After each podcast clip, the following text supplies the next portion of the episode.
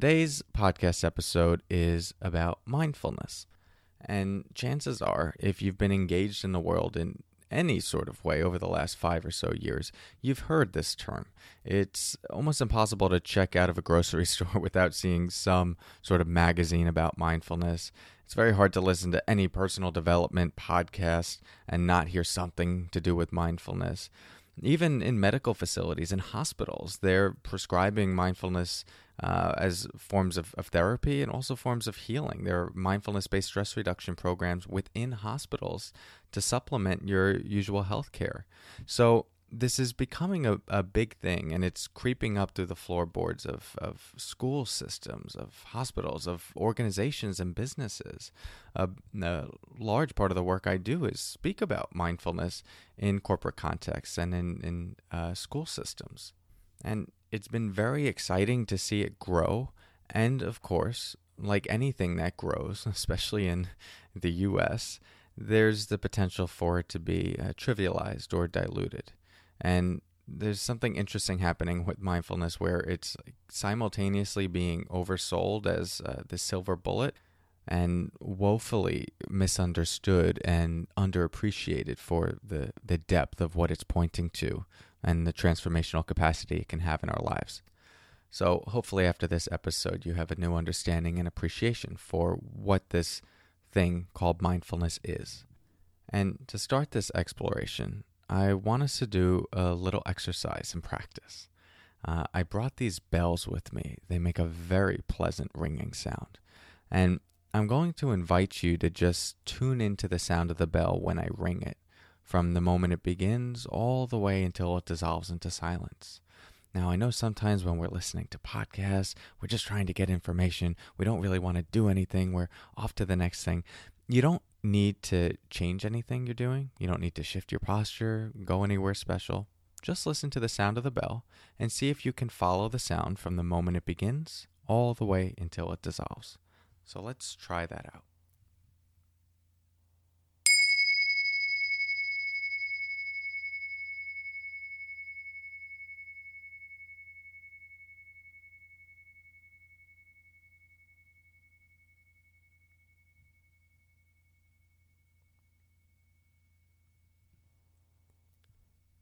Very good job. We're going to do that two more times. Now that you have some practice, you kind of get a sense of what we're doing. For these two, you're welcome to close your eyes if that feels comfortable. But if you're driving or in a place where you need to keep them open, that's fine.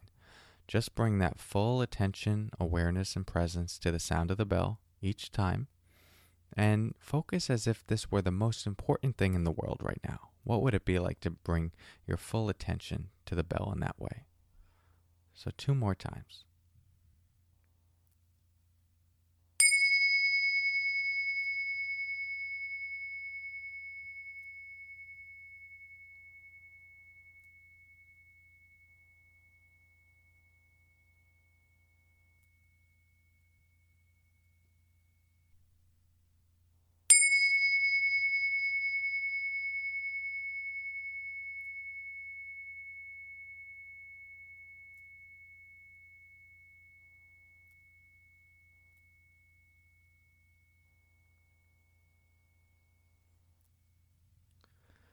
Okay, well done. So if your eyes have been closed, you're welcome to open them again. And I'm curious what you noticed with that. If we were in person, we could have a dialogue about it. But often, what I hear when doing this exercise is some people say they were able to hear the sound longer as time went on. Others say that they noticed everything else sort of faded away. They didn't notice any other sounds. Others say they noticed more sounds around them. And others still say they felt a sense of calm or a sense of ease. So different experiences can arise with this. And the reason I like to use this to introduce uh, the concept of mindfulness is because the quality of awareness that we're bringing to the experience of the bell is pointing to an important quality that we might say is foundational to mindfulness which is this this capacity to be present to what is happening without trying to change it fix it, shift it, or hold on to it. Just tuning in with deep awareness, attunement, as if this were the most important thing in the world right now. And you could make the argument, really, in every single moment, that whatever it is you're experiencing is the most important thing in the world right now because it's the only thing that is here. So, when we do this exercise, it's not about the bells or getting really good at listening to the bells. Instead, it's about the awareness that we were cultivating in relationship to the bells and what it might be like to bring that quality of awareness, attention, uh, attunement, and presence to other areas of our lives while we're having a conversation with our child or loved one, while we're driving, while we're eating a good meal, or even when we're going through something difficult like pain or a breakup or confusion. A lot of the times, those are moments we tend to turn away from and try and numb or suppress, but it's just another way that we compartmentalize a part of our humanness and further disconnect from our life. And as most people who have done that have experienced, myself included, right, we can't just shut out the bad and then expect to only experience the good. Once we start shutting out the bad, we also shut out uh, all the other pleasures and joys in our lives. So this quality of awareness is is something that we bring to all the different moments of our lives, the good, the bad, the highs and the lows. And we got to experience first just with the the sound of the bell. Now, there are a lot of ways to define mindfulness, but one way I like to describe it as this capacity to be with our experience rather than in our experience in a way that is spacious, curious, and heartfelt. So I'll break that down a bit. All right, let's look at this uh, being with versus in our experience in a way that's spacious. If you imagine a, a river going down a mountain, much of the time that river represents our life, and we're just completely caught in the river, hitting into the white water, smashing into the rocks, the bank. Now, that's one way to be in relationship to the river. Another way to be in relationship to it is to be sitting on the bank watching the river go by. Same river, same you, different relationship, different experience entirely. And one thing mindfulness does is it reconnects us to that capacity of awareness that is innate to all of us who are, are, humans that allows us to, to watch what is happening in our lives, whether it's a thought, an emotion, a sensation, something happening outside of you without being completely sucked into it. Do you know what that feeling is of, of being totally sucked into an emotion or a thought or physical pain or confusion that we just lose any sort of perspective? We, we quite literally become that experience. There's also this ability to sort of step out of it so that we, we can observe it. We can watch it with more spaciousness, with more curiosity. And that's a, a, bit of what mindfulness is starting to point to.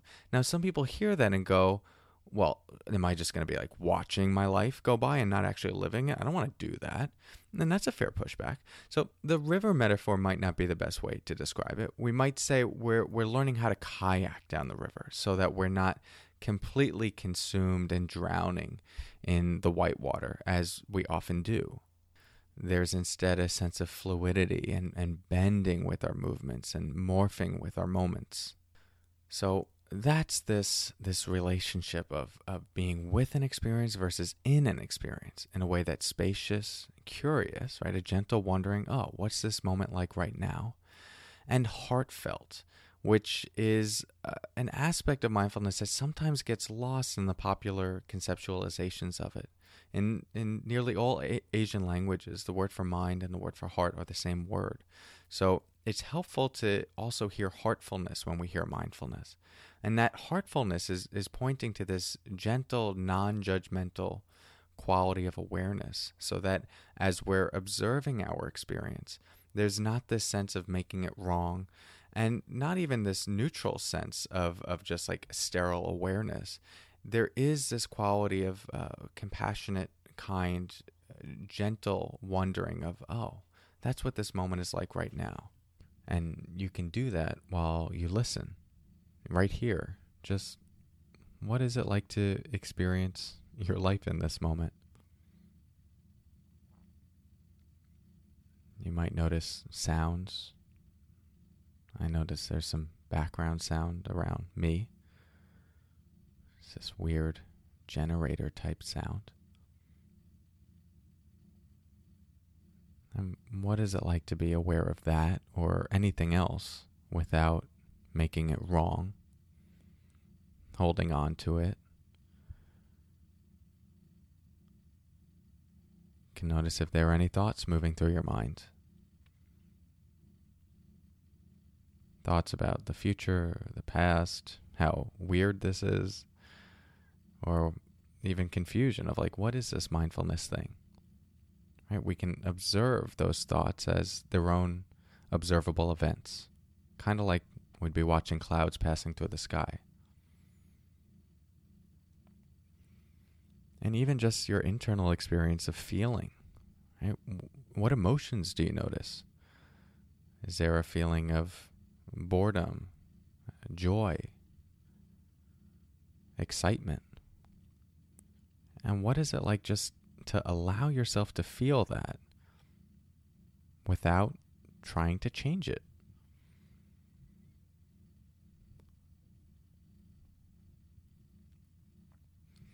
And so, the more we nurture and cultivate this dimension of our humanness, the more we're able to experience the fullness of our lives without missing them, without numbing to them, or without being chronically overwhelmed by them. And you'll hear me reference mindfulness a lot in this podcast. And in the next episode, I'll talk more specifically about how to cultivate this quality of mindfulness.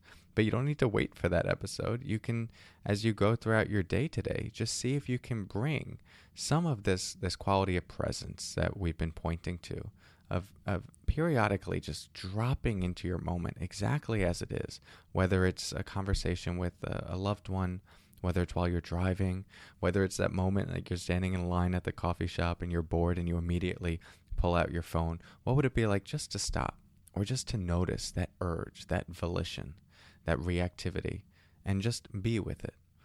We'll talk more about the benefits of that and, and how we apply that to making changes in our lives. But for now, we're just exploring this new, new dimension of our humanness. Okay, that's all for now. As I mentioned in other episodes, if you want resources to support you along the journey in this podcast, especially mindfulness resources, there's tons of book recommendations, app recommendations, uh, guided meditations. And we'll talk more about meditation tomorrow. But if you want to get a head start and go deep into some of those resources, all you have to do is just text your email address to 631 337 8298, and you'll get an automated email to your inbox. Okay, I'll talk to you tomorrow, and until then, take care.